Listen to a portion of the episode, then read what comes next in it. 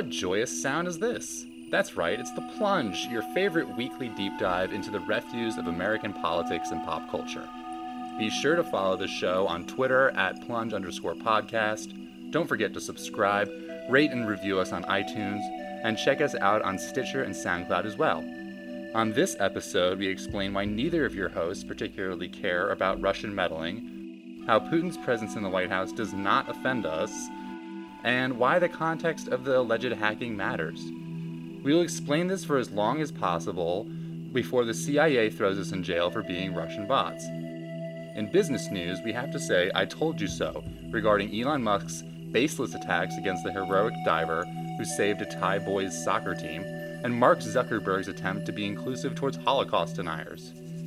In pop culture, we're talking about Boots Riley's anti capitalist film Sorry to Bother You, Sacha Baron Cohen's Who is America, and Disney's decision to fire their one passable director in a tremendous capitulation to Mike Cernovich and the alt right. As always, we will close out with a lighthearted story involving critters to cleanse your palate. Stay tuned for all that and more. It's another episode of The Plunge.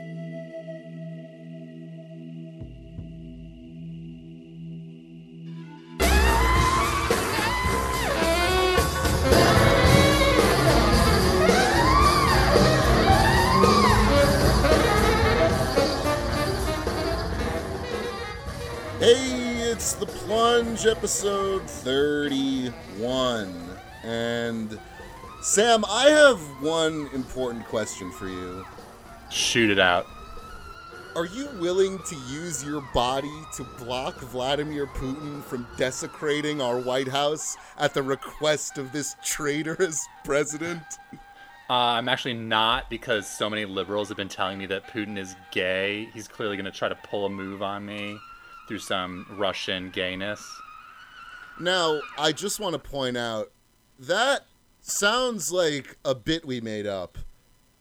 But Bradley Whitford, who we all know from various films such as Billy Madison and Get Out, and obviously he was on The West Wing.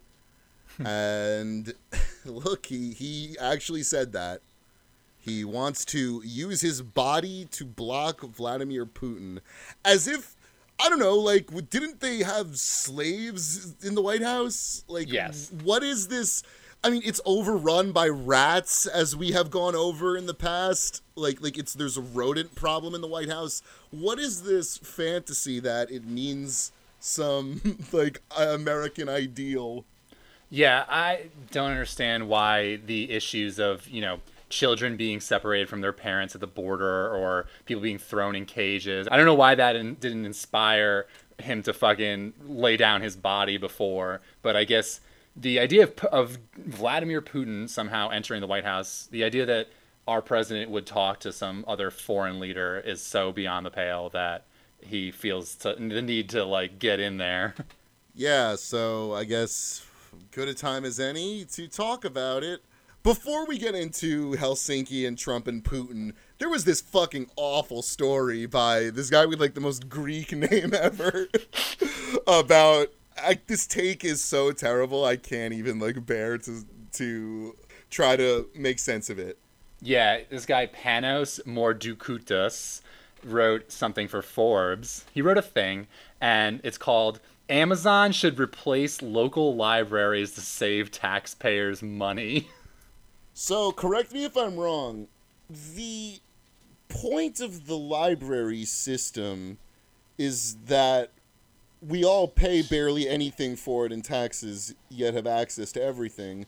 Where the point of Amazon is to not let workers have bathroom breaks. Yes, that that is the a good way to distinguish the two.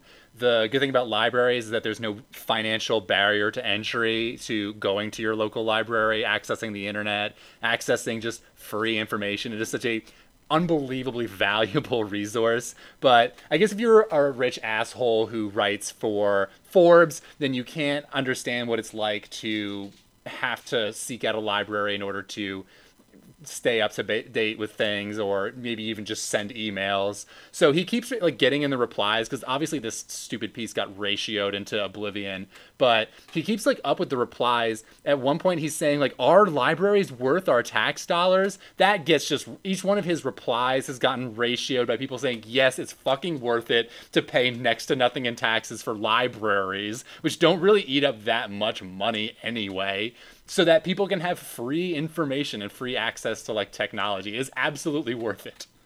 Yeah, think about internet access, academic things you have access to. Like, this is just so fucking stupid. And to hand over all the libraries to Amazon, I mean, would you want your mom to all of a sudden go from her job at a library to working for Amazon?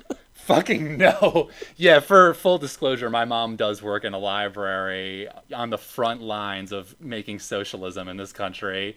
And it's a government job with benefits and shit. It's not always good. It's not obviously like the most well compensated job out there, but working for Amazon is, you know, three notches above like slave labor. I mean, you're you're gonna die in an over like heated warehouse somewhere, and then Amazon's gonna sweep you under the rug or already write your death into the business plan. It's fucking ruthless. Hey, or maybe you can go on strike uh, when you work for Amazon and get your teeth knocked out, as happened last week to a striker in a yeah, Amazon right. warehouse. So, is there any line or part of this Forbes article you want to pull out before we get into the geopolitical?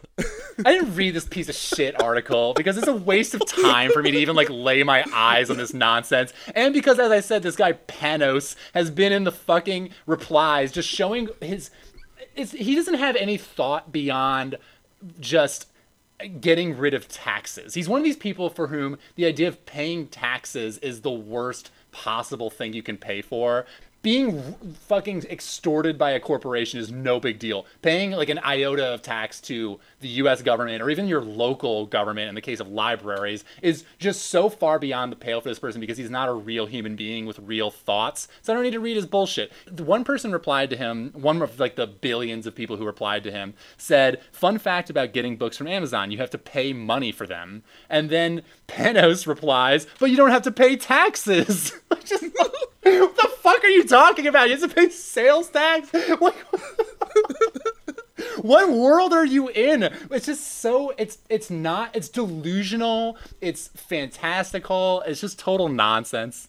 Not to mention, as uh, for, former uh, high school classmate Brian Menegus replied to on that from uh, what he writes for Tech. Uh, Gizmodo. He replied saying like you know that amazon is subsidized by the us by taxes. Like you pay money to have amazon the same way you pay money in taxes to have your library. The only difference is that the library doesn't do it for fucking profit unlike amazon. Yeah and then when you bring up the fact that amazon is tax exempt it's fucked up this article. It's and the guy's name sounds like penis. Sorry i've been saving that one for a while it's true. It's his name sounds like penis of dying Greek origin. If, I think that's what the Greek translation of his name is. Anyway, uh, do you want to continue on to, as you said, some geopolitics? Yeah. So if we're to believe the liberals of the world, our best course of action would be to start a war with Russia. Apparently. I have to admit, I ducked out of a lot of coverage, you know, the beginning of the week. I mean, I'm tired of seeing people earnestly say, like, this is a new 9 11 or Pearl Harbor or some disaster when it's literally just like, oh, my TV is not, like, this show's not good today. like, that is the material effect of this on us. Yeah, so y- y- listeners, you may think it's hyperbolic for Dan to say that people have been saying that Putin's attack on the U.S. is our Pearl Harbor, but I literally just read that from Politico. It is the headline of an article that came out last week. It compared it to Pearl Harbor. It compared it to 9/11. I've even seen this fucking cyber supposed Russian meddling cyber attack compared to Kristallnacht, which is a what? fucking reach. What? Yes. Can you, can you Kristallnacht, the Night of Broken Glass. Sam, what was that for our people who might not uh, remember? Yeah, for all the Holocaust deniers in the audience, Kristallnacht was the night the Nazis destroyed like German, uh, fucking Jewish businesses, smashed out windows, which is like what they mean by the night of broken glass. It's like seen as the official start to like the horrifying subjugation of Jews under the Holocaust and systematic, you know, extermination. So comparing Putin to that uh, just so fucking stupid. And I think that these people are all being willfully ignorant of history, especially when you see something like Bill Kristol saying, We have, I'm going to read it, his stupid ass tweet. He said, We've had presidents who are too willing to make deals with dictators like Nixon, seemed weak vis a vis dictators like Carter, or relegated America to leading from behind, which benefited dictators like Obama. Sure, whatever. Anyway, he cl- closes his tweet. Have we ever before had a president who was, to put it simply, pro dictator? So, let's Latin America, right? Yes. I mean, the the right answer to this is a, like a fucking of course. If, you, if you've been anywhere during the 20th century, you should know the names like Suharto. You should know about Baby Doc. You should know about Pinochet. You should know about the Franco regime. You should know about Park Chung Hee. You should know about like all of the right wing dictators. We literally have like with the Academy of the Americas, like universities to train right wing dictators in like Latin America. It's a fucking political project of the U.S. foreign policy to instill friendly dictators all over the world when it's beneficial to the U.S. It's the most absurd ahistorical statement I've ever I have seen personally about this Russia shit. Also, what is this take that like?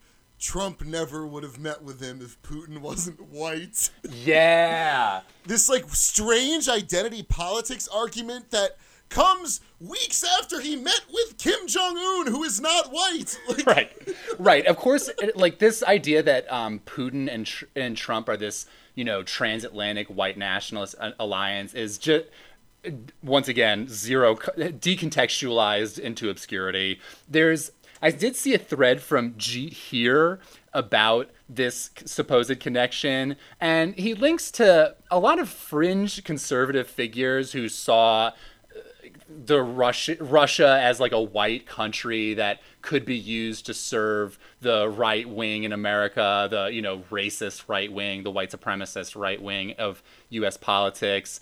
But it doesn't. I don't think it's borne out because in Russia, the far right white nationalists don't like Vladimir Putin. They all Putin in the past has been like I am the administrator of a vast multi-ethnic like fucking country. So it's not beneficial to him to favor this kind of white nationalist group in a multi-ethnic country as I, as we said before. Like it, I don't think it's really borne out. I think it's very lazy and it's a, a lazy way to inject an identity politics angle to this Trump Putin bullshit. There's no I don't think there's a grand conspiracy here.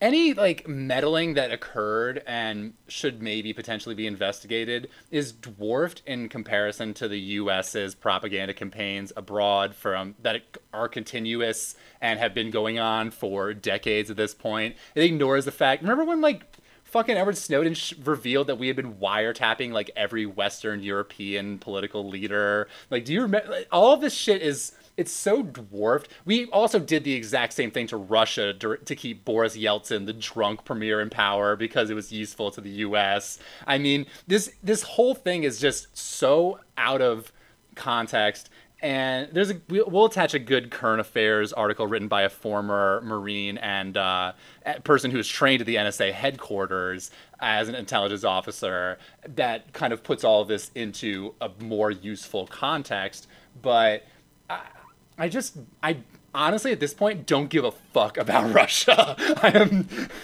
how do you feel about it? I don't give a fuck about Russia. Do something about the fucking gerrymandering. Yes. If you're going to talk about voter suppression or throwing elections, I mean, in the US, that's a lot. You know who's doing that. It's the fucking Republicans. It's the people who are trying to get every bit of the Voting Rights Act struck down. And uh, it's just preposterous. Like, you can look at the Supreme Court. These are the people who are actually th- rigging your elections. So, why would certain liberals have us go to war over this? Why are they saying that this is war? That the that the Russians committed an act of war, even if whatever was done to make conservative grandmas and shit share fake memes. I think it's uh, centrist horseshoe theory. This is my so horseshoe theory is the idea that the far left and the far right are more similar to one another than they are to the center. This is nonsense. Obviously, the center left and the center right are much closer to one another to the point that they both want to all these law and order people who are just so angry about this supposed violation of American norms because America was the greatest country until Putin fucked it up. all these people have so much more in common with each other than they do with anyone else. They absolutely want war abroad, liberals and conservatives, because for liberals it distracts away from the fact that they're they have no vision or power left and people don't like them. People are literally like leaving liberalism for Republicans. People they lost votes. People who voted for Obama to Trump, and that's a huge fucking thing. It's and it's broken them to a degree to the point that going to war over with Russia to preserve their worldview seems more tolerable than just correcting their own actions and being more realistic to deal with like how to actually win elections and shit. I don't know. It's goes beyond preserving the worldview, and I think it ventures into a sort of liberal jingoism that they have to be able to say like we're more patriotic than you right wingers. Yes. And this is the ultimate way to do that. There's also a little of that unhealthy liberal do-gooderism of like, "Oh, we need to export American democracy to backwards places like Russia."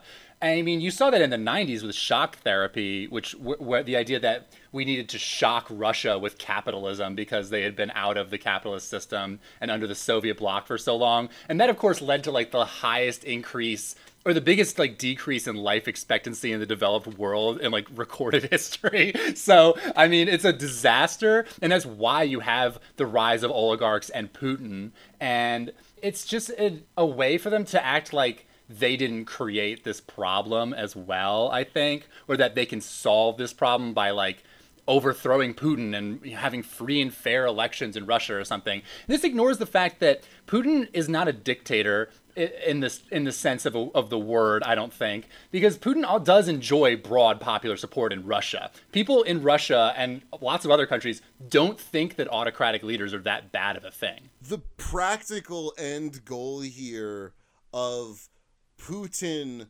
coming to the White House and using our bodies to block him. Like, what is Bradley Whitford trying to get at? Is is something I'm just struggling to understand. Like, what it, it would make you feel good to like lock arms with a bunch of giant foam fingers that have stitching of uh, Trump fucking Putin in the ass. So I think I have a good. Or sorry, it would have to be uh, uh, Trump would have to be the bottom. Oh yeah, yeah. No, that's a big. So I, I, my source on this. So I've been to these protests, and the people who show up for these these are the worst fucking protesters ever. They're all these upper middle class like white people who are just offended at the transgression of like US sovereignty or norms or something.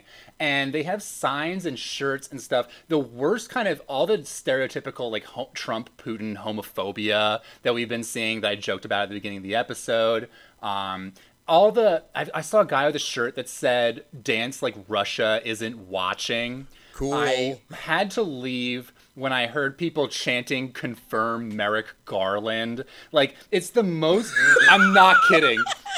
Oh my god, that's the most like limp dick like zero vision or imagination thing I've ever heard. It's horrible and they fucking so I, I one one guy I had to confront. I I actually I left and I, I thought about it and I was like, I really got to talk to this guy about his sign. His sign, it's actually been going around on Twitter. It says, like, I hope they used condoms when Trump took it up the ass from Putin. It's literally, I, I went up to the guy and I, I, I was, I think, respectful. I waited for a chant to end, whatever they were chanting, like, uh, confirm Merrick Garland or like Law and Order, like whatever bullshit they were chanting. Law and Order's Trump's line. I know. That's the thing is I was watching this and I was like, these people are so unlikely to convince anyone to oppose Trump. Like I hate these people and I ostensibly agree with them because I do think Trump is a problem. But I went up to the guy and I said, look, I hate Donald Trump. I hate the Republicans. I hate all they stand for. I'm very far to the left. But your sign is super fucking homophobic. And it's like I don't think it's you have his sign was massive too, and he's right up at front. And I was like, so people are gonna see your protest, and the first thing they're gonna see is your sign, and just assume it's a bunch of homophobes. And the guy just dismissively said like, thanks for your input and all this boring shit. And I, I, was I, could, I saw him uh, pictures of him later on Twitter like days after, so clearly he didn't take anything I said to heart. But I think there's a certain kind of liberal that thinks like because my politics are good in whatever sense of the word, it's okay for me to make homophobic jokes about Putin or Trump or to joke that they might be closeted. I mean, Dan, you saw that animation from the New York Times. I think that people you know, at the New York Times, at the protests, and you know, Colbert made his infamous uh, cock holster joke about Trump and Putin.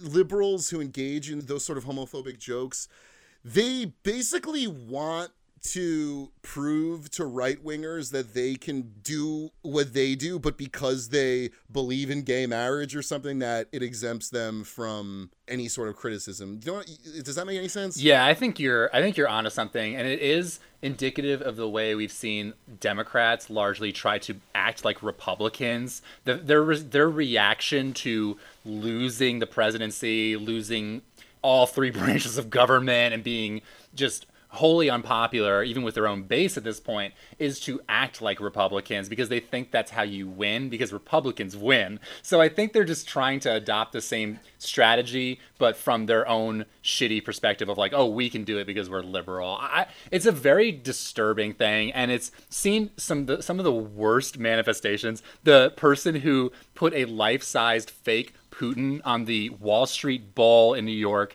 and covered it with dildos. What does that even mean? Well, Sam, he's gay, clearly. Oh, oh, that's the joke. I get it. Trump and uh, yeah, I, I think they. There's also been an effect. I think because Trump is president of the country, literally, and he's on the record just being profane and non politically correct and everything, that now liberals are like, well, we've got to fight fire with fire. Uh, Putin's a faggot. Like they have no reaction. That's not no, like... and they and they and they say things like that because they they they're humorless. Yeah, like and they have no imagination either. No, the the best they can do is, well, what would be the most humiliating? What would be the worst thing ever? What if they were gay? If they were gay, that would be like humanizing. Yeah, absolutely. That would be the most human thing about either Trump or Putin if they were completely in a gay relationship, like a transatlantic gay relationship. These two wildly powerful like heads of state. That would be a romance for the fucking ages. They would go down in history and like good history, like woke history. Shit. Last thing, then let's move on. But I also just question if Trump would even look at a thing of like if he saw that New York Times animation that had like him and Putin like kissing on a cloud or whatever. Yeah. Do you really think he'd be that upset about it? yeah, it's like the, the the balloon in in the UK that everyone's losing their shit over, the Trump balloon, and how they're like, once he sees this, his head's gonna explode. I'm like, has it exploded yet? You guys have been trying to dunk on him for like three years now it's like does he watch like the Colbert like my cartoon president and yeah. like and just like spit Diet Coke at the TV? Like I don't think so. I don't think it hurts their target. I don't think he gives a fuck if you say like haha you're gay. No, and when it comes to the New York Times, this is a paper that is made owned by conservatives and made for liberals. So maybe that's why you see so much of this fucking homophobia in there. Like, I, and it really kind of sh- it tells on liberals. It tells on who what kind of people they are. That this is what they think is compelling. That they think they're allowed to make this kind of joke. I mean, granted, we have kind of upped the gay jokes this time because we're making fun of the fact that they make fun of that, which may be problematic. But either way, like it's it's just ridiculous. No they, uh, apologies. Either way, these people are definitely unapologetically trying to use homophobia to make political points or to like dunk on Putin or Trump, and it's it's pathetic and shitty. I mean, to close out, let's just talk a little bit about how like the U.S. outspends Russia on its military by an unreal factor. The seven hundred million billion dollar um, budget that they recently approved was a sixty billion dollar increase from previous years. Sixty billion dollars is more than Russia spends on its entire military currently, a good bit more. So we spend more than the next seven countries combined on the military. Our military activities around the world. There is no way to compare even Russia, the former Soviet Union's military capacities as a former global power to the US's just wide, like, fucking global apparatus of military control. There's no comparison to be made since we know this story's not going anywhere, let's put a pin in it for now and move on. Well, we have to wait till the next uh, fucking when when when he invites Putin back and all the liberals ferociously surround the White House, thank the cops for their service, and you know block Putin from entering or something. I couldn't figure out a way to word it to make it funny, but I just had this like image in my head of like, why don't they create like they dig a moat around the White House and just fill it with their own shit? Yes. I couldn't figure out a way to word that on Twitter that I wouldn't sound like a, a, a you know, an idiot. But think of this: this image, the White House surrounded in shit no one's no, Putin will not come. And then they will dig into the shit. They'll put the signs that they've been walking around outside the White House of like Trump fucking Putin or getting fucked in the ass by Putin, like Trump and Putin kissing. It'll be just a wall of, of like homophobic signs surrounding the White House and uh, keeping Putin from entering. He'll see that and just be like, "My God," and just turns around. This is an awful country. All right. Um you know, Elon Musk had uh, an awful week calling a hero Thai soccer team rescuer a pedo baselessly. and actually, funny enough, Tesla's market value plummeted $2 billion. I think people are starting to realize with Elon Musk that he's not that, he's not like Tony Stark or whatever. He's not smart. He's a guy who invented PayPal and is probably a pretty good sci- computer scientist. He made a ton of money and then he invested in all this like epic bacon win shit like electric cars and what flamethrowers for personal use or whatever nonsense and made himself a bit richer. He's not like this you know fucking tech renaissance man so the New York Post uh, has a really funny opinion article about just called Elon Musk is a total fraud, and you know if it's in the Post, you know it's a conservative rag, so it's just kind of funny. It's a good summary of how Tesla and Elon Musk are just bunch just fucking up. Bloomberg has reported that the company burns through five hundred thousand dollars per hour. um, talent uh, constantly leaving uh, from executives to engineers. Uh, in March, a Tesla driver was killed while test driving an autopiloted Model X. Jeez. Fully decimating half of the car on impact. Oh I mean, they're taking time bombs. Two teenagers were killed in a Model S Tesla after its battery caught fire following a crash. and sorry, I'm, I should not be laughing, but no, it's but ridiculous. It's, it's absurd. But and, and that this man has the everlasting support of an army of nerds is yeah. and he uses his twitter like bully pulpit. Yeah he does. And when he goes after a smaller account his hordes like go after them and it's it's absolutely ridiculous. And SpaceX has been complete failure so far. Many rockets have burned up or crashed. I mean, SpaceX, the, one of the most heartbreaking videos I saw recently, and this is like kind of sanctimonious and stupid. But the the did you see the video? They were tearing down the the towers at Cape Canaveral. I was just it made me think. I was like, damn, we defund NASA so much, and we uphold SpaceX, which people who've worked for it call it Slave X because of how ruthless their labor practices are. But SpaceX is a glorified military contractor. It's not anything groundbreaking. I mean, like, we already knew how to get into space before. All he did was bring this stupid, like, private sector BS know how into it, which translates into violating labor standards, as I mentioned before. Killing any chances of his employees unionizing. Yeah, he for sure. did this weird thing. I, I read that he slept on the factory floor when yeah. his, yeah when his workers were working like fucking 18 20 hour days like 7 days a week. Oh, and his plan for this hyperloop to, you know, shoot you across the country is a disaster as well. I think that Elon Musk and specifically Tesla are such a potent example of the failures of like capitalism and liberal capitalism because it shows that he has no innovations over like the Henry Ford model of producing cars. He is going to compete with GM and all these other auto giants as uh, just like with a startup mentality. You realize how much infrastructure you need to be an auto manufacturer? It's an absurd undertaking. And he just thinks that he can bring this like private sector know how into solving something like the fact that we're over reliant on cars in the US or on gasoline in the US. And it, he fails so resoundingly. And I cannot understand how you see the career of Elon Musk and specifically Tesla without just thinking we absolutely cannot try to tackle environmental issues with like the private sector nonsense. It absolutely requires like sweeping left wing structural change. And this idea that you can subsidize and pour money into uh, semi charismatic guys' crazy ideas and get like tangible technologies that will like change the world, innovation, yeah, synergy, whatever. Okay, Musk's companies have received 4.9 billion dollars in subsidies, and it's been he's a called, welfare child. He's a oh, it's been called by an investor. Jim Chanos, a walking insolvency heading toward a brick wall. Christ. And last thing, there have been at least three investigations into workplace safety at Tesla Inc. Two investigations have been ongoing since April, and yet Musk took to Twitter to boast that Tesla was now building its cars in a tent. Not Nice. sure we actually need a building. Yeah, no, he has this stupid startup like app mentality, and and he's trying to do like actual heavy industry, which.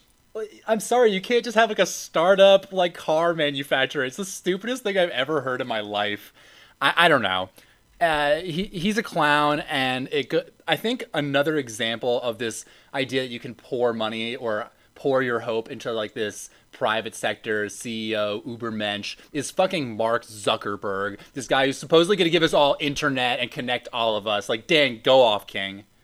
So here is an excerpt from the Recode website, uh, their interview with Mark Zuckerberg. And this is the interviewer and Zuckerberg going back and forth. Okay, Sandy Hook didn't happen is not a debate. It is false. You can't take that down? I agree that it is false. Okay, I also think that someone who is a victim of Sandy Hook and telling them, hey, no, you're a liar, that is harassment, and we actually will take that down. But overall, let's take this whole closer to home. Okay, I'm Jewish, and there's a set of people who deny that the Holocaust happened. Yes, there's a lot. Zuckerberg. I find that deeply disturbing, but at the end of the day, I don't believe that our platform should take that down because I think there are things that different people get wrong. I don't think they're intentionally getting it wrong, but I think in the case of Holocaust deniers that they and this is the interviewer, in the case of Holocaust deniers they might be, but go ahead. It's hard to impugn intent and to understand the intent. I just think as abhorrent as some of those examples are, I think the reality is also that I get these things wrong when I speak publicly. I'm sure you do. I'm sure a lot of leaders and public figures we respect do too. And I just don't think that it is the right thing to say we're going to take someone off of the platform if they get things wrong even multiple times. What we will do is we'll say, okay, you have your page, and if you're trying to organize harm against someone or attacking someone, then you can put up that content on your page, even if people might disagree with it or find it offensive. That's the end of the excerpt. So at the beginning of that, he's basically saying, I know that Holocaust deniers are wrong, and I know that a lot of them intentionally mislead people because they're anti Semites, but they have a lot to contribute to the discourse. So we cannot silence them because they mean well. And he even fucking says if they're trying to harm someone or attack someone with your page, you can still put it up, but we won't widely distribute it in the news feed. So that way the cops what? can't find them. It's not widely distributed enough for like the authorities to fucking deal with it, but it is widely distributed enough to enough people. It doesn't take that many people to like go kill a Jewish person, you know. So you could start a page that says "gas all the Jews," right? Or or no no how about how about one that says "gas the only Jew who lives in our town." What about that? Right, That's fucking targeted. If it doesn't blow up, Zuckerberg thinks he's done his job. And congratulations, the Jew can still get fucking lynched in whatever shitty town that he lives in. I mean, it's horrifying. We have seen Zuckerberg go out of his way to hire conservative consultants to make sure that the news wire on Facebook isn't skewed liberal. But, I mean, this is just repulsive. He did follow up with an apology after taking a lot of heat online. And he said, I personally find Holocaust denial deeply offensive, and I absolutely didn't intend to defend the intent of people who deny that. But you did! Yes.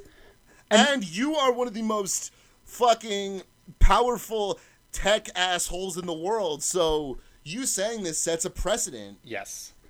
And it's just so fucking stupid. So just like Elon Musk is kind of an I told you so moment about the environment, I think Zuckerberg, this is another very big I told you so moment. After 2016, when there was this fake news hysteria, which Trump totally has weaponized for his own use, and now fake news means like CNN because Trump knows how to fucking manipulate the media. People were all clamoring for Zuckerberg to like crack down on fake news. Like for these tech oligarchs to c- crack down on like the you know fake news and censor all these people. And it's just between that between twitter like anytime that you see uh, like this a f- reply might be offensive it's usually something innocuous. It just goes to show that all you're really doing is handing these people with horrible politics and horrible worldviews the ability to I mean, censor or limit or filter or whatever, manipulate the information that you can see easily on their services. I mean, obviously, you shouldn't rely too heavily on social media for news, but social media he- plays a huge role in the dissemination of news. That's unavoidable, an unavoidable fact of our current like situation. So, it just once again, I fucking told you so. Trusting these people is stupid. I'm reminded of the Wired magazine profile on the two years of tumult at Facebook, where two former Facebook people said he was like Lenny in Of Mice and Men, this giant who didn't realize his own strength and was basically uh, completely unequipped to handle what uh, his Man, and what he doing. said he, uh, to walk it back when he was saying, "I didn't mean to. I, I personally think Holocaust denial is bad." that doesn't mean you didn't say what you said. It kind of reminds me of like how we said liberals think that like because they believe a certain thing, like Zuckerberg believes because he's Jewish and he thinks it's bad to deny the Holocaust, that that means it's okay for him to say that Holocaust deniers don't mean to be bad people or something. It's absurd. And one last thing to roast Zuckerberg on is he fucking called Donald Trump at the White House like after the election victory to commend him on the millions of dollars of advertising he spent on Facebook during the campaign and this isn't a BuzzFeed investigative report. So, Sam, how does that make you feel? I mean, especially since we've talked about the nature of those activities through like Cambridge Analytica and shit in in subsequent revelations, it makes it very fucking heinous to find out that Zuckerberg was like, "Hey, great job with all that." He's an utter brown nosing, just and the funniest part about Zuckerberg is that he doesn't have any of these like legions of fans that like even Elon Musk has like a little charisma that he can like draw in these fans, but like Zuckerberg has like this huge company and this like huge public personality and and yet like he doesn't have like this adoring fan base. Oh, not at all. People think he's just like a egg person who walks around and uh dispenses useless like tech advice. So let's move on to the pop culture corner this week. We're talking first about a film that has many a buzz about its extremely anti capitalist, pro union message. This is the trailer for Boots Riley, the indie rapper and his debut feature film, Sorry to Bother You.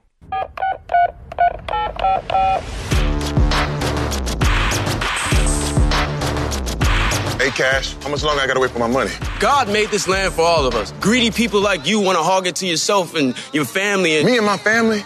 Yeah. Cassius, I'm your fing uncle. I just really need a job. 40 on two. This is telemarketing. Stick to the script. Hey, hello. Um, Mr. Davison, Cassius Green here. Sorry to bother. Let me give you a tip. You want to make some money here? Use your white voice. My white voice. I'm not talking about Will Smith's wife, like this young blood. Hey, Mr. Kramer. This is Langston from Regal View. As always, we'll be getting that out to you right away. You're doing so good with the voice thing. Holla, holla, holla, holla, holla.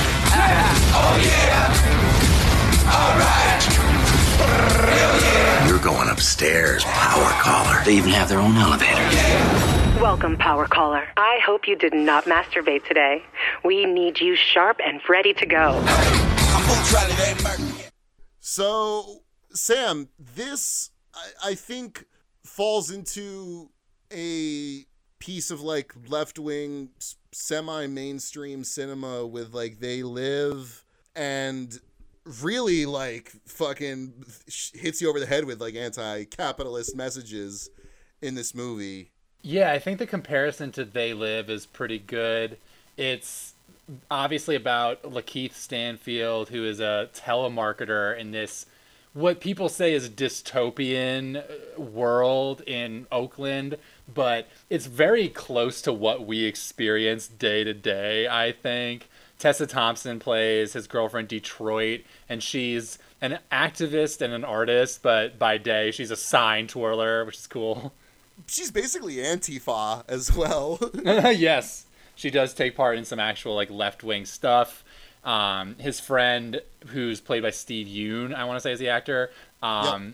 play what is like a left wing like union organizer at the telemarketing company, but uh, Lakeith Stanfield is called up to the upper echelons of telemarketing to be a power caller, which involves selling basically slavery over the phone. Dan, explain like the. It's not WeWork. WeWork is a real thing, but um, it's called Work Worry Free is the slavery company. And worry free, you could compare it to a private prison.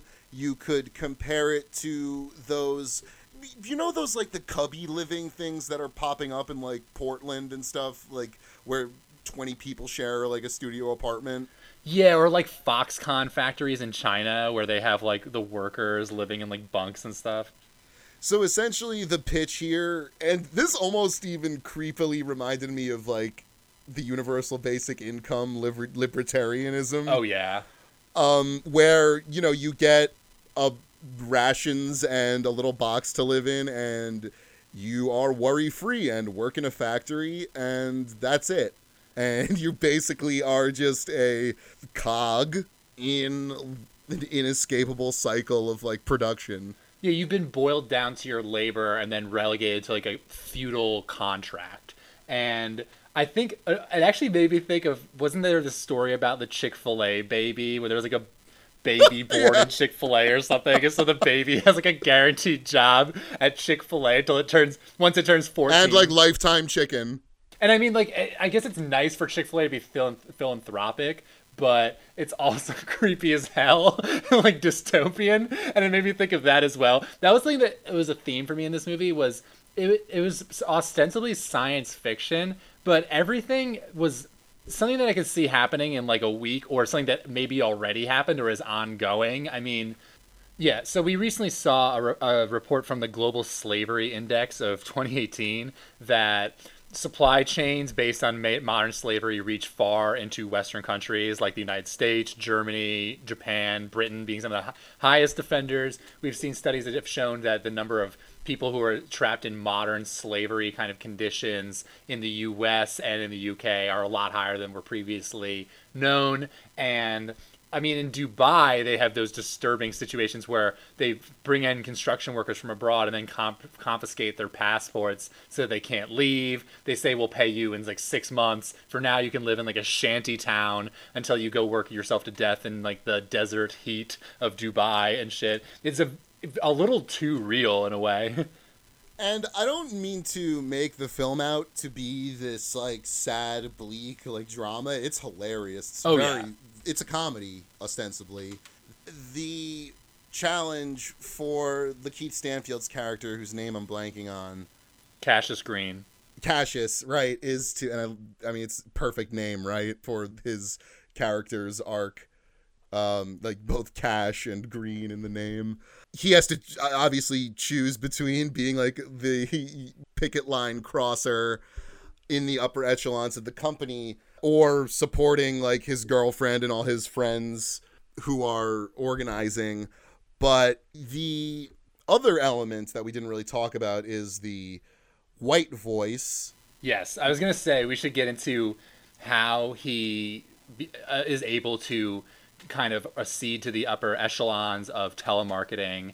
I think it's important to note that his uncle, played by Terry Crews, who owns the house that Cassius and his girlfriend rent uh, the garage of, the his uncle's about to lose his house in classic victim of capitalism sort of story and he's actually considering joining worry free the modern slavery company and just willingly giving up on trying to be a free citizen because capitalism has grinded him down and taken what belonged to him and one of the things that Cassius is able to do is pay for the house and keep his dad out of literal slavery. I think it did do a good job of analyzing how people choose to like debase themselves or become even sort of like slaves to keep their like daily concerns met every day. And uh either way the white voice is it's uh fucking david, David cross, Cross.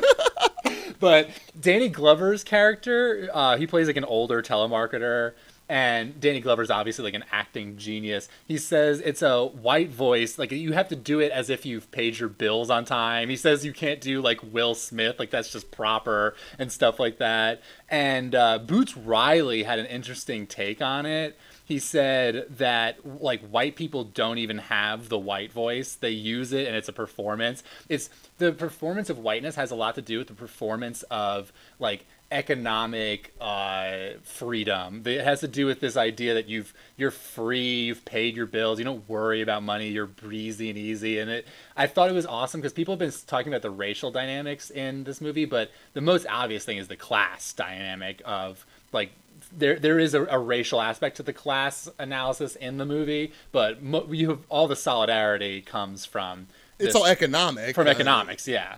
and Danny Glover's white voice is played by Patton Oswalt, and just like it could not have been a better choices than like Cross and Patton to capture that kiss ass white guy voice. And I loved the surreal elements of the telemarketing job, how he just like drops into, and this is like minutes into the movie that he just his desk uh, drops into their like domestic spaces, like people having sex. He's like sharing a joint with one of the people he's trying to sell stuff to.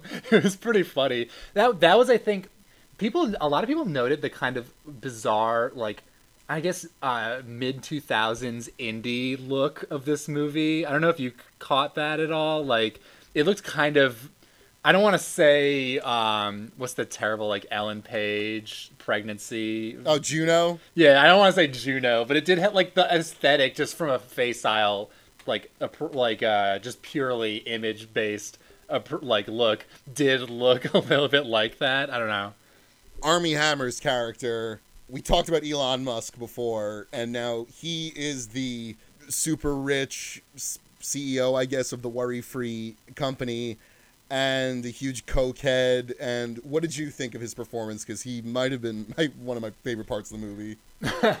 Classic white man. You just jump right to the first white guy you can think of for best actor. in the- Maybe it was just because this. It, I literally saw it like as the story of the Thai uh, rescue diver Yeah. getting called a pedo by Elon Musk. So maybe my contempt for Elon Musk made me enjoy like Boots Riley's like uh, characterization of him in Armie Hammer's character because he's Oh, yeah. just so like. Uh, I mean, every slimy capitalist technocrat stereotype. Man, the best thing about that character is that even as the more absurd revelations of Worry Free come out, uh, he is only ever just lauded by the press. People are like, he's redefining the economy, and he has this like perfect, like boyish, like I thought I was just trying to innovate here. Like I'm just trying to disrupt and stuff. Like he never has an appreciation of the kind of havoc he's wreaking, or at least he never acknowledges it. Yo, and also that brutal scene of that, that game show that Cassius Yeah, goes just- on, You just people just beat the shit out of you. and he has to like jump in a vat of feces. yeah, yeah. The reality TV they watch, I was laughing out loud in the theater to that. The some of the stuff they watch on TV was hilarious, but in general, yeah, it was a little too real for me. I was just like, well, this is kind of the position that a lot of people are finding themselves in. Is like, how are we gonna, I don't know, survive under late capitalism? It definitely captured kind of a millennial outlook. Um, the kind of desperation that we all have of like, you know, which institution do we have to join so that we can pay rent every month? We haven't uh, spoiled any details of the plot that I think would um, like. There's so much to this movie, and Yeah, I thought it was a great watch, and it definitely kind of reminded me, like you said, of They Live. You kind of get to put on the glasses and look at the world through a more, I guess, it, it gives people maybe a class analysis that they wouldn't get elsewhere, or think about things in their own world differently, just by looking at it a different way, which I think is always fucking worthwhile and makes for compelling cinematography as well. So, why don't we spend a couple minutes on Sacha Baron Cohen because this is uh, something that has really set the c- critical the the criticism world by by storm. Both liberals and conservatives have really lame takes on these. I mean, these are just Let's just go into the background on the show. Sure. Uh, Who is America is Sacha Baron Cohen's new show where he brings a bunch of different characters to skewer various politicians and uh, people in special interest circles and just, I guess, people around America. And he tries to, I guess, fuck with them and prank them and in some cases uh, really expose some insane like ideology as the end of the episode I, I don't even know if i was like laughing be, or just like cringing Oh yeah, I was definitely screeching a lot. I think the the first two bits, like let's go through the bits. I guess the um, one of them was just the the first one was Bernie Sanders with the like disabled fake disabled veteran. well was- and the show actually clarified that he never said he was a vet that character actually never says he's a veteran of the army and that he's a veteran of like the postal service Yeah. Which is absurd. So that that one and the second one where he plays like a liberal, like a kind of jokingly stereotypical mi- mi- liberal who like Yeah, an NPR donor with like a bald ponytail. yes, Uh, hashtag resistance middle aged loser. his kids are named what Malala and uh, I forget like Nelson Mandela. Was- both of those bits I think were him trying. The humor was him saying things and his outlandishness and his improvisations, his being Sacha Baron Cohen's. But this third and fourth act were much more ridiculous. The third act had him playing an, a fake ex-con who literally makes painting out of his own like bodily liquids, all of them, and shows them to a, a real, apparently a real art like consultant in Orange County, and she loves it even to the point that she is willing to give him snips of her pubes on camera. Like it's absurd that this is where it shifts into like the humor is what these people are willing to do on camera, which becomes very ridiculous. Then we see this, which is definitely the best of the of the four characters, the Israeli, like I don't know what he's supposed to be, like an IDF like goon. He's can you describe his like face? okay, so one thing that I find kind of unbelievable about this show, and there are chinks in the armor that like people were really duped by this. I think. But it, it, all of his makeup is so fucking preposterous, and none more preposterous. I guess he had to do like some makeups that people weren't just like, oh, it's obviously Sacha Baron Cohen. But even the fourth act where he's this fucking Israeli like anti-terrorist terrifying dude and uh, they put like this crazy makeup all over him and he looks like a ghoul and he does like a hilarious like tough guy walk as well but this character is very funny because he kind of exposes i guess a little bit the connection between like the israeli far right and the american far right which is something that you don't see explored a lot in i don't know any of our current media. Definitely. So he gets Joe Walsh and a bunch of other like shitty NRA stooges to advocate for. Why don't we just play, play the clip? I support the Kinderguardians program. We in America would be wise to implement it too. It's something that we should think about in America about putting guns in the hands of law abiding citizens, good guys, whether they be teachers or whether they actually be uh, talented children or highly trained preschoolers. Maybe having young people trained and understand how to defend themselves in their school might actually make us safer here. A three year old cannot defend itself from a assault rifle by throwing a Hello Kitty pencil case at it. Our founding fathers did not put an age limit on the Second Amendment. The intensive three week Kinderguardian course introduces specially selected children from 12 to 4 years old to pistols, rifles, semi automatics, and a rudimentary knowledge of mortars. In less than a month, less than a month, a first grader can become a first grenader. All right, yeah, so obviously exposes these cretins for, I mean, what we pretty much know the NRA to be. And the libs definitely uh, in Vox had to just had to just have the take uh, that has Sacha Baron Cohen gone too far. Right. I see this and I think just like can't you take a win? Aren't you guys the ones who hate like he has literally like lobbyists, he has former representatives, current representatives of the Republican Party saying these outlandish things, saying that like five year olds should be given guns. It's absurd, and they won't take the win. They're like, is this civil enough for us? but the National Review, on the conservative side, had a even better take. They.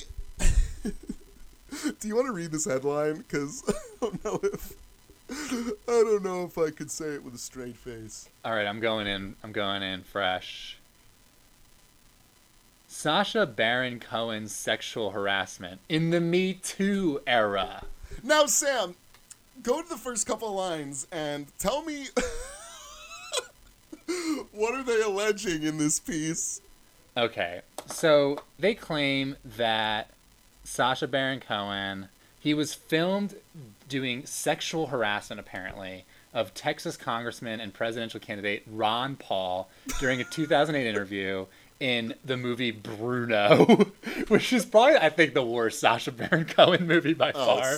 atrocious. Although The Brothers Grimsby was pretty bad. but, so.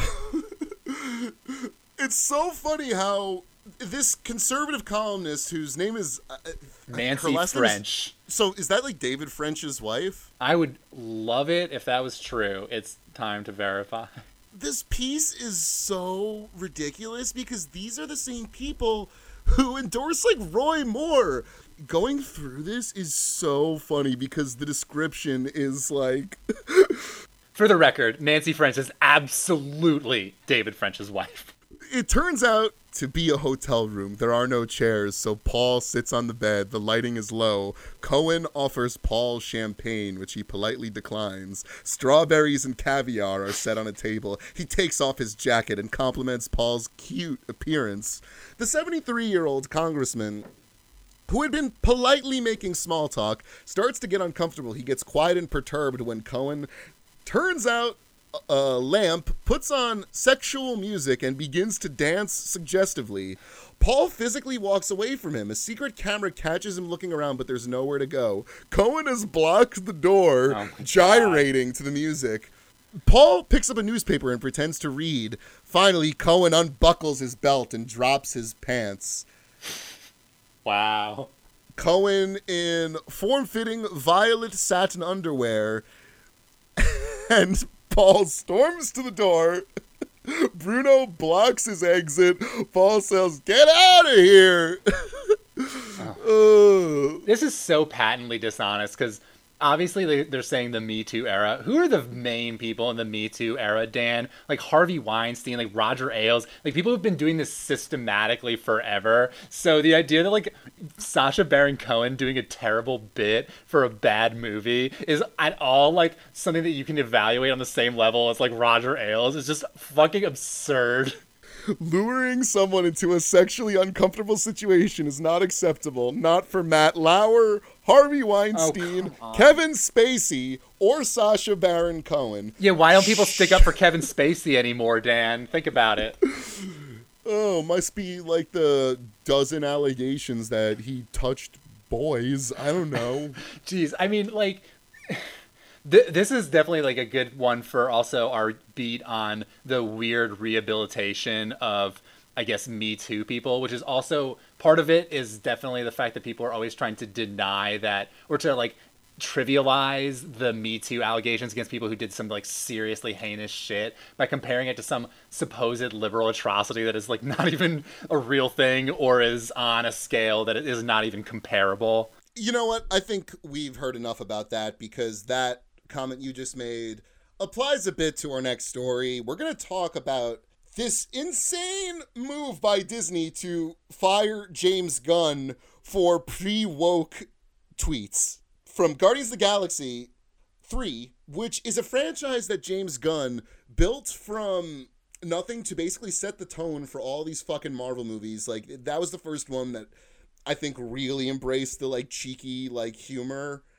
And I actually like that first movie. I think it's, the first Guardians of the Galaxy is great. I think both of them are pretty good, and I don't even like Marvel movies generally. I thought they're the second one's got Kurt Russell in it. I think it's, they're both pretty funny. Like I, they're basic, but I think they're fine. So okay, let us clarify. This is coming from two people who don't give a fuck about Marvel. Yeah. This is not coming in, in any sort of like fandom. I don't even eat bacon. I'm a vegetarian.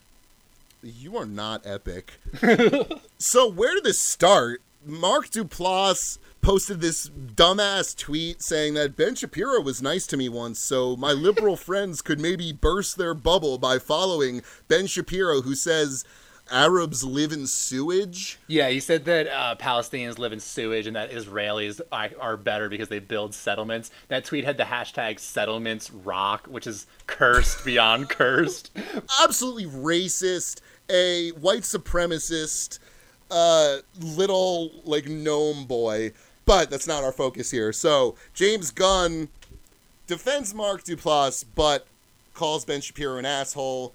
I think Gunn and Shapiro went back and forth a little bit. So Gunn suddenly drew the ire of Mike Cernovich, Lovely. Jack Posobiec, people that we've talked about before. These right-wing agitators. It's actually pronounced Jack Proboscis. Yeah, you got to be a little woke sometimes, Dan. You got to do some research. Or Jack Pubescent. Well, the tweets from uh, James Gunn, granted, not great. these are really bad edge lord jokes circa uh, like 08 do you think it's newsworthy for us to look at these or should we just get into the firing I mean, just to give people an idea, it's I don't know, shitty jokes about like the sexuality of children, um, jokes about three year olds peeing on him. Um, it was like two men and a baby and they fuck the baby it was like stuff like that it was like Yeah. really weird like just just just bad edge lord yeah, humor like 4chan humor. It's it's bad. It's I don't know if it's like it's definitely distasteful for sure. I don't know if it's like the worst allegation I've seen. Maybe because we're you know from the background where we know a lot of these kind of edge lordy people, but still. So, Mike Cernovich draws attention to these tweets. I think he's got about a half a million followers. And Disney fires James Gunn from the franchise that he started, made them like a billion dollars. And it's it is funny how Disney has like no loyalty. And I mean, this decision seems to have been made pretty quickly. Uh, it was basically the next day Gunn was fired. Now, obviously, it's Disney, a uh, giant conglomerate that owns Marvel. Do you think that a company like Disney should have the wherewithal to Google someone like Mike Cernovich to have any idea who the person uh, dogpiling on you is? Yeah, I mean, for people who are unwilling to do research on Mike Cernovich, which is totally reasonable, Mike Cernovich basically just thinks like date rape isn't a big deal or that it's like impossible to do. He's on the record with just horrible like writings about like sexual conduct. I, I don't know. He is uh, one of the main pushers of Pizzagate. he enjoys sort of, I get, you know, it's hard to figure out like what he actually believes, like what is just like trolling the establishment, and like what he really believes. And easily, you could say he's a male uh, supremacist. I mean, he, he, this is a quote. Rape via an alpha male is different from other forms of rape. We can't really understand this as our culture is too detached from instinct. So, a really strange guy to be calling James Gunn a pedo over his tweets. Just so disingenuous. And the fact that Disney could take this in good faith just shows a complete lack of, I don't know, doing the fucking work on their end. I'm reading this from a, page on the Southern Poverty Law Center website. Yeah, it's not hard to know. This information is easy to, easily out there. It's definitely an act of willful ignorance. And it goes to show maybe how problematic the idea that like everyone you disagree with should be fired, even though there are plenty of people who definitely deserve to be fired. Like it is something that the right is weaponizing against like or trying to weaponize against the left. This isn't the first time that Cernovich has done this. He tried to go after uh, host of the Majority Report and MSNBC contributor Sam Seder with an old tweet, an ironic tweet about like Roman Polanski that Cernovich took out of context and used to smear him. And he was actually fired from NBC for like a day or two, right? Yeah, it was about a week, and then they rehired him, admitting that it was a complete goof. And more egregious, honestly, for MSNBC when you say you're a news network, but you don't know the fucking huge figure in the alt right uh, online world. Um, so Mike Cernovich is someone who has not only a history of egregious tweets, Mike was also tried for rape himself. Yes. Which is so surprising given what he's willing to say on the internet and on the record. He has like a, a, a post that's titled "When in Doubt, Whip It Out." Next time, don't settle for the makeout. And he's got a lisp, which I don't want to be like mean and like uh, imitate his lisp because I feel like we're better than that, Sam. Yeah. But he says, if possible, at least pull out your dick if you can get her to touch it. Even better. So I, I don't I don't want to hear one fucking second anybody pretend that this guy uh, gives a shit about like victims. This is a guy who just sells the like gorilla mindset, which is this idea that if, if you act like the biggest asshole possible and you're a man, then somehow it'll redound to your benefit. He's not a serious dude, and the fact that like, uh, not even that like I'm that shedding that many tears for James Gunn, but it's still like, what the hell? Like, how do you fucking take this guy's word for it out of nowhere? And then of course Ted Cruz jumped on this, and Dan, you had to you had to smack him down a few notches. Yeah, this was probably my my biggest tweet of all time. Ted Cruz posts the fucking James Gunn uh, tweets in a collage, and he said, "Wow, these hashtag James Gunn tweets are just horrible. Child rape is no laughing matter. As Texas SG, I handled far too many child sexual assault cases. Truly evil. I'm glad Disney fired him." But if these tweets are true, he needs to be prosecuted. So you have a fucking sitting senator calling for someone to be prosecuted on like baseless joke tweets. Yeah, for this tweets. is and For posting. for, for some fucking like utter clown who parades himself around as like political correctness is the devil and like I decided I needed to find like the most tangible way to prove that Ted Cruz is full of shit on this. So I went to Roy Moore's campaign website and pulled up the announcement that Ted Cruz endorses Judge Roy Moore for U.S. Senate. And uh, yeah, it's almost got like uh, 1,500 likes. Hearing s- some really constructive debates in the comments and my mentions about Roy Moore's accusers. So glad to reopen that. A lot of people making the uh, case that, like, because they hadn't heard about the accusers since the election uh, where Roy Moore lost. Where'd they go? Exactly. I love that logic. So brain dead. One of them was like, at least Roy Moore didn't tweet about pedophilia. But he did. Yeah, because he was committing it. Yeah, of course he didn't tweet about it if he blowing up his own spot. He Oh was banned God. from the fucking mall. But so th- these are the kind of like brainworm people that Disney made a business decision off of. Yeah, it's not a good look. It doesn't make a lot of sense.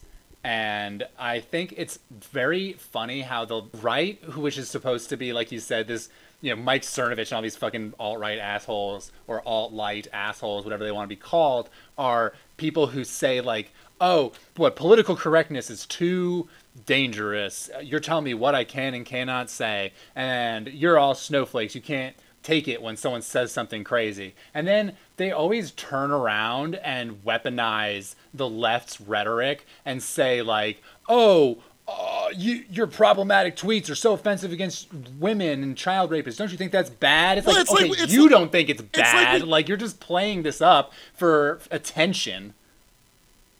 Right, and it's just like we said with um, the Nancy French National Review article. It's taking the like language of the left and Like, trying to spin it. using it for your own like bizarre like uh, argument. And clearly, Cernovich has now that is an endorsement. That is Disney endorsing his his Yeah. way of thinking and his tactics. He won that fight. Yeah, I think it's depressing and it's kind of it's ridiculous when someone like Cernovich gets a win. It's the worst. It just goes to show how unpopular, like deeply unpopular right wing politics and like conservative ideology is that in order to like get these minor victories, they literally just resort to like the very tactics that they criticize the left for using. It just goes to show how like ideologically and morally bankrupt they are and how they have really no traction. So anytime you hand them a win like this, it makes us all dumber in a way, I think. Even though we're not trying to defend James Gunn's initial tweets, I think when you allow yourself to be like conned like this, it's it's depressing. And I also want to clarify I have no stake in whether James Gunn directs like the third film in this trilogy. Like I don't like that that's not Yeah. that's not what I have a problem with here. Oh damn, Guardians of the Galaxy 3 won't be the same. Well, so now he's going after Michael Ian Black and Patton Oswalt and whoever the fuck like comedians Uh, he, like Cernovich is highlighting their tweets. It's so absurd that people make the comparison to Roseanne when posting a racist tweet is racism, but writing jokes about pedophilia is not committing Yes. it. Yeah, you're you're comparing real racists and like real abusers to people who make bad jokes about it. And the collage of tweets from Michael Ian Black include some tweets that literally just mention pizza. We ordered pizza for dinner. we ordered pizza for dinner, and I stopped after one slice. Available for private consultations. DM for rates. what? So that's what you're dealing with here. This is Pizzagate. This is the Pizzagate guy, Yeah. Disney. The pizza guy guy. He, they think that And pizza you, you you just bowed down for for the Pizzagate guy. to clarify, they think that pizza A is literal- code for child sex, for like child sex slaves. Also, uh, I feel like it would be wrong of us to not mention that he did quote tweet our show the days before this. Yeah, apparently he actually is an attorney. We call him out for being not an attorney, but he, I looked it up and he actually is. He kept trying to reply by saying, like with his own website, which says that he's an attorney. I'm like, you know, I can just like Google this, right? Like, I can just Google your bar number, which also has like an address on there, which hopefully is his office address. I hope it's like for his sake that his fucking home address is not out there. But we got owned by Cernovich, folks. It's a dark day. Yep, yep, yep. And uh, the idea that giant corporations don't know how to deal with like fucking Twitter and I don't know the changing like landscape of audience I, I don't know like metrics like they have to figure out like what's a real controversy and what isn't and firing people over tweets most of the time I'm I'm not for that. especially when the tweets were i don't know i don't want to like apologize too much for them but it's not the same as like some other shit that people have gotten scrutiny for I think we made it clear we're not apologists for him, but we can acknowledge that it's you know this does set like a fucked up precedent. yeah letting cernovich dictate policy is no good but i feel like we've be- beaten this to death you want to move on to story time Yep. Uh, it's your turn. So uh, what do you okay got? so this is a recent one recently my dog has been kind of murderous and so she's claimed like a, a couple mice some small rabbits and it's nerve wracking because usually i let her like just run around but now i'm i feel like i have to keep an eye on her or else she's gonna kill something. And she brought back like a tiny mou- uh, rabbit and the rabbit was was fine and it like ran away. But i guess later like the next day we came back and the rabbit was there and the rabbit was like staring at us and specifically it was staring at like my girlfriend and it just came up i've never seen a rabbit do this i was freaked out this tiny common rabbit like you see billions of them around where i live just came up and like climbed on my girlfriend's feet and was like licking her Oh my God. and I was like, what the hell? So we reasoned. I was like, okay, so you probably saved the rabbit from my dog yesterday. So you are now its like mother. It, it loves you. And so for a second, we were just like compelled. We were like, we have to become the rabbit's parents. So we like brought it inside. And after I went out to get like food, I got a text from my girlfriend saying, okay, it's apparently like murder to bring them inside. They die like instantly. So she had to bring them back. Yes. I know. it was just so many twists and turns so quickly. So we brought the rabbit back and it went off into the wild. But since then, I've been seeing it around and it's just really kind of like in love with us. Like it just comes up and snuggles. It's really weird. I've never had something like this happen. And now I can't let, uh, I have to keep an eye on the dog because I, I'm connecting with her victims. There's no way this doesn't end with Sally fucking eating that rabbit. I don't like to think that way. I'm like, there's no too much of a bleeding heart to give up the relationship with the rabbit. We've even named it, which is, I mean, it was a mistake from the beginning. Yeah, once you name it, it's yeah, it's and the name is Ravioli. I mean, it's like the cutest thing in the world. Damn, you should uh definitely don't take it in, but maybe like drop it off in a a pasture like upstate or something, you know, just like far away. Well, yeah. Well, f- you forget that here I mean, it's downstate because you have to go further south to get out of the city. But either way, uh, we might do something like that, or I guess I'll just drop it some carrots or whatever rabbits fucking eat like near my apartment where it lives. This is a reminder to drop in a "What's up, Doc?" drop. What's up, Doc? You you accused me of making the mistake of personifying it. I mean, you just took it to a new level. All right, folks, that's the plunge. what uh, what uh show this week, Sam? I think we've said it all. Yeah, we had a meaty pop culture section. We've got the James Gunn controversy. We've got Sorry to Bother You. We've got uh, so- This is America. Not This is America. Who is America? this is. I would love to see Sacha Baron Cohen as the Israeli doing a shot-for-shot remake of This Is America. I think that the Showtime producers who have listened to this episode are scrambling to turn that into reality. I think that if they don't use that storyline, it'll surely appear in Sacha's next movie, where surely he will sexually harass Rand Paul. like father, like son, in the name of the father. And speaking of the father, I mean, we've we have to steel ourselves from for when Vladimir Putin comes back to the United States to wreak havoc. Our Russian sugar daddy, the the father of this country, the real father. I suggest we form human pyramids of eight people on the bottom, then seven, then six, you know, up until the top, and we we create a wall. We build a wall, a human meat wall.